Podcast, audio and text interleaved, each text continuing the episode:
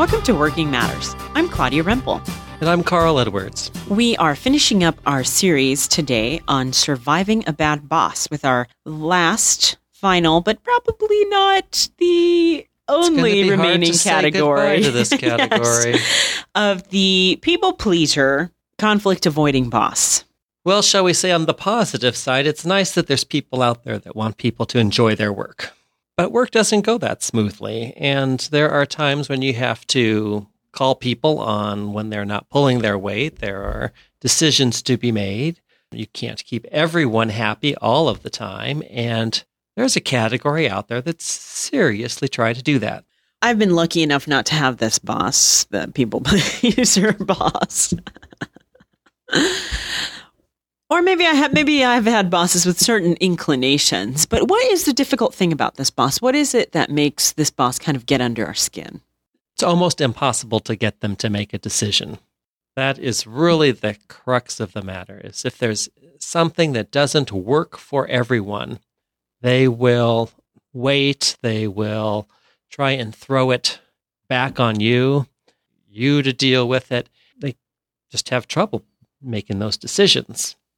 Now, we're saying our insight is that they have a need to be liked by everybody. They want things to go smoothly and they don't want to be categorized as any of these other kind of bosses we've been talking about these past few weeks. And they go out of their way not to be perceived that way. So, again, their focus and inadvertently again is on themselves and how everything they do is being read by everyone else and that absorbs their attention. So they may not pay attention to work produ- production or the quality of work because they don't want to be perceived as the micromanager. Exactly. That's a good example. If they've had a negative experience with a micromanaging boss, they'll go out of their way not to be perceived that way. And they'll end up making poor decisions based on that. There are people who need to be told very directly what to do. Problem with the micromanaging boss is that they just do that all the time as their own style. That's why we deal with that as a problem boss. But it is appropriate for leaders to step in at times for certain crucial decisions and overrule things or give explicit instructions to another professional on an occasional basis. But you won't get it here. On second thought, I have had the people pleaser boss. Uh-huh, I thought so. and one of the things that came up a lot was they couldn't have difficult conversations with our constituents. They couldn't say no. They couldn't uh, mm. point out something that was not right, not well done, and they wanted me to do it. There you go. So you just came up with what the problem with them is. They know the outcome needs to happen. Client can't have some aspect of what they want, but they somehow can't be the one to deliver that message, and it gets to be put on you. And usually in mm-hmm. those circumstances, the person couldn't hear it from me and wanted to talk to the boss about it. And so it just took what would have taken one conversation just turned into three, where you ended up back with that person to begin with.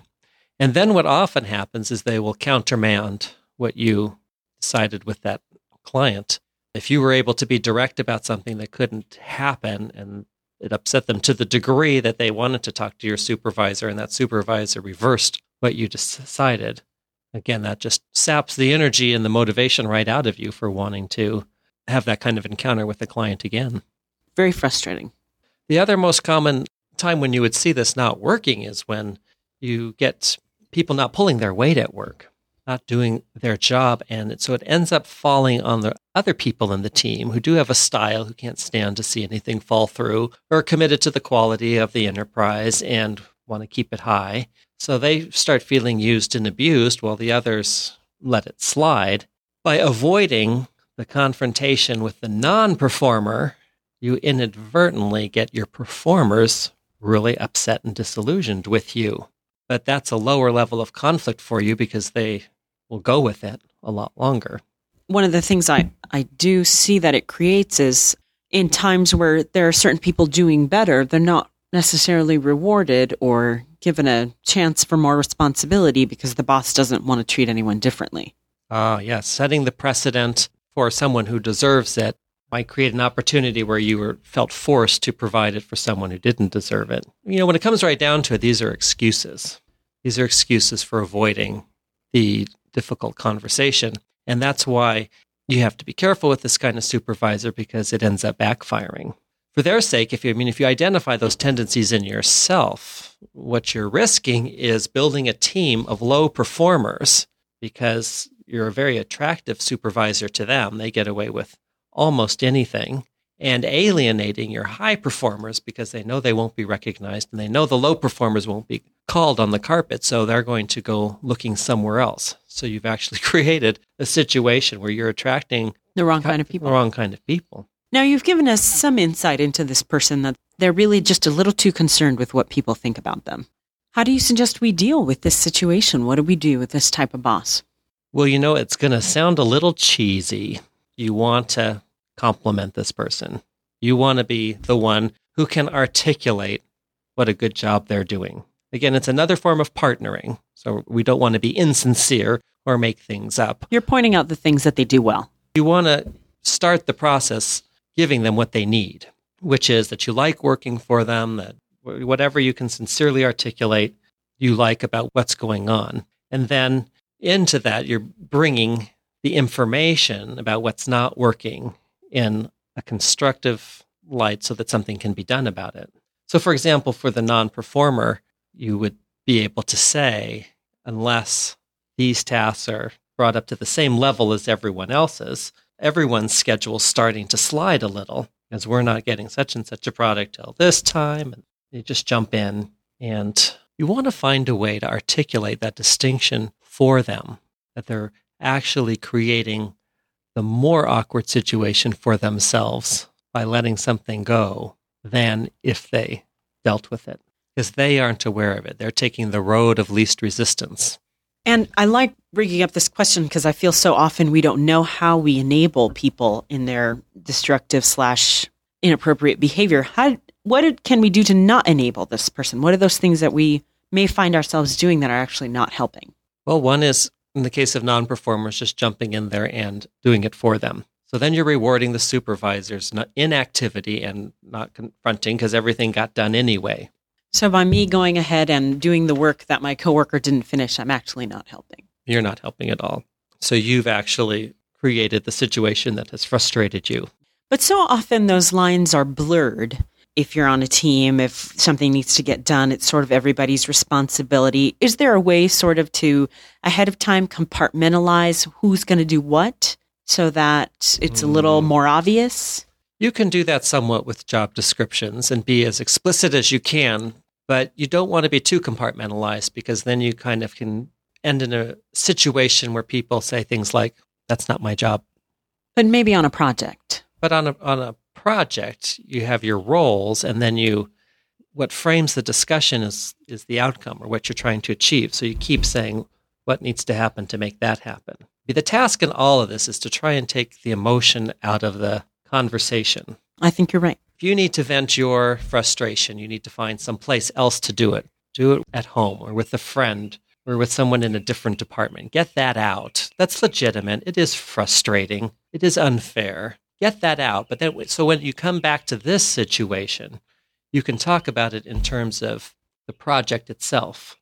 That's what the supervisor is afraid of too. They're they're concerned about all this flack and negative feedback and things getting back to their boss and being perceived negatively. So if you can take all that emotion out of it and be just be able to talk about something not working without being upset at them, well, that sets them free. You've just taken all the things that they fear most out of the equation and then you can talk more about you know this really isn't working i think you're right. Taking the emotion out of it is is very important. And i'm i'm struck even in my own experiences how much my emotions have really played into a working environment either positive or negative. Why is that? Why is it that we're so emotionally invested in our work? It may just be a job but there's something that you know, when you hear people complain, they're they're genuinely upset. They're well, genuinely it's the other upset. way around. It's something in our culture because jobs are so difficult and we struggle so much with bosses. We want to reduce it and call it just a job.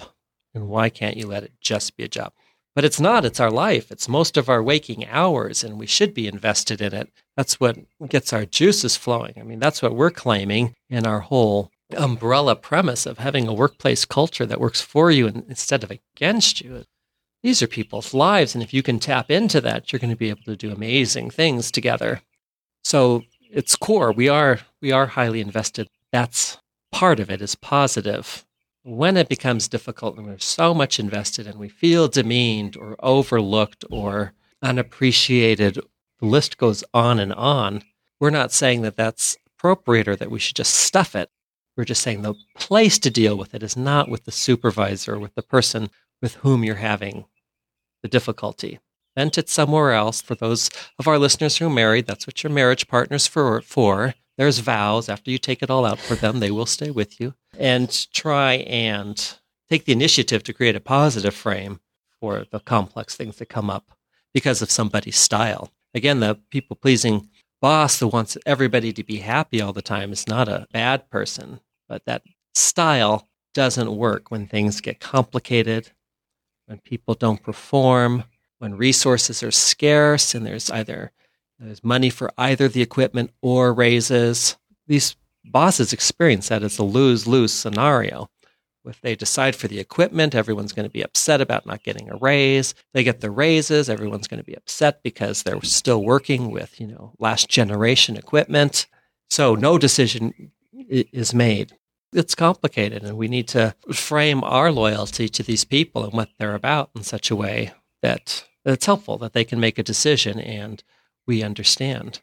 Again, now speaking to who's probably not listening, who we wish was listening, which is the people pleasing boss. If you're aware of that in yourself, the more you can let people in on your thinking and the complex choices that you're facing, the more you're helping them partner with you and understand the wider context.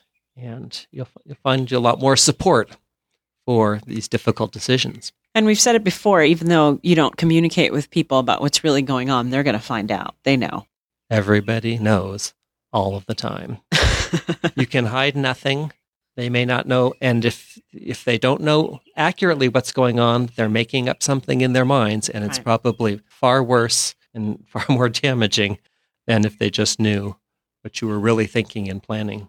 Well, I hope our listeners have enjoyed our series. I certainly have. It's given me some insights into my own uh, errors and uh, just uh, insights into how to deal with difficult bosses at times. I'm thankful, Carl, for your insights. Well, it's been a good series, and we'll just keep this thing going, making sure that work is our life and that we can go for it and take the initiative and make the most of it, whatever our role is, whether or not we have power, and thrive and really make our contribution.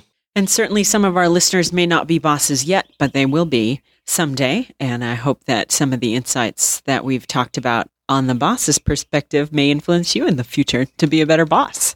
Thanks for listening. You can visit our website at www.boldenterprises.com.